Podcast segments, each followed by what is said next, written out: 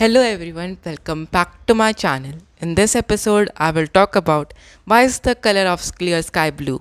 The molecules of air and other fine particles in the atmosphere have size smaller than the wavelengths of visible light. These are more effective in scattering light of shorter wavelengths at the blue end than light of longer wavelengths at the red end. The red light has a wavelength about 1.8 times greater than the blue light.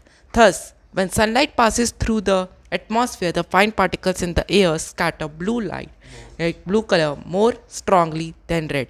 The scattered blue light enters our eyes. If the earth had no atmosphere, there would be no there would not have been any scattering. Then the sky would have looked dark. The sky appears dark to passengers flying at very high altitudes as scattering is not prominent at such heights. That's for to- today's podcast. Thanks for watching.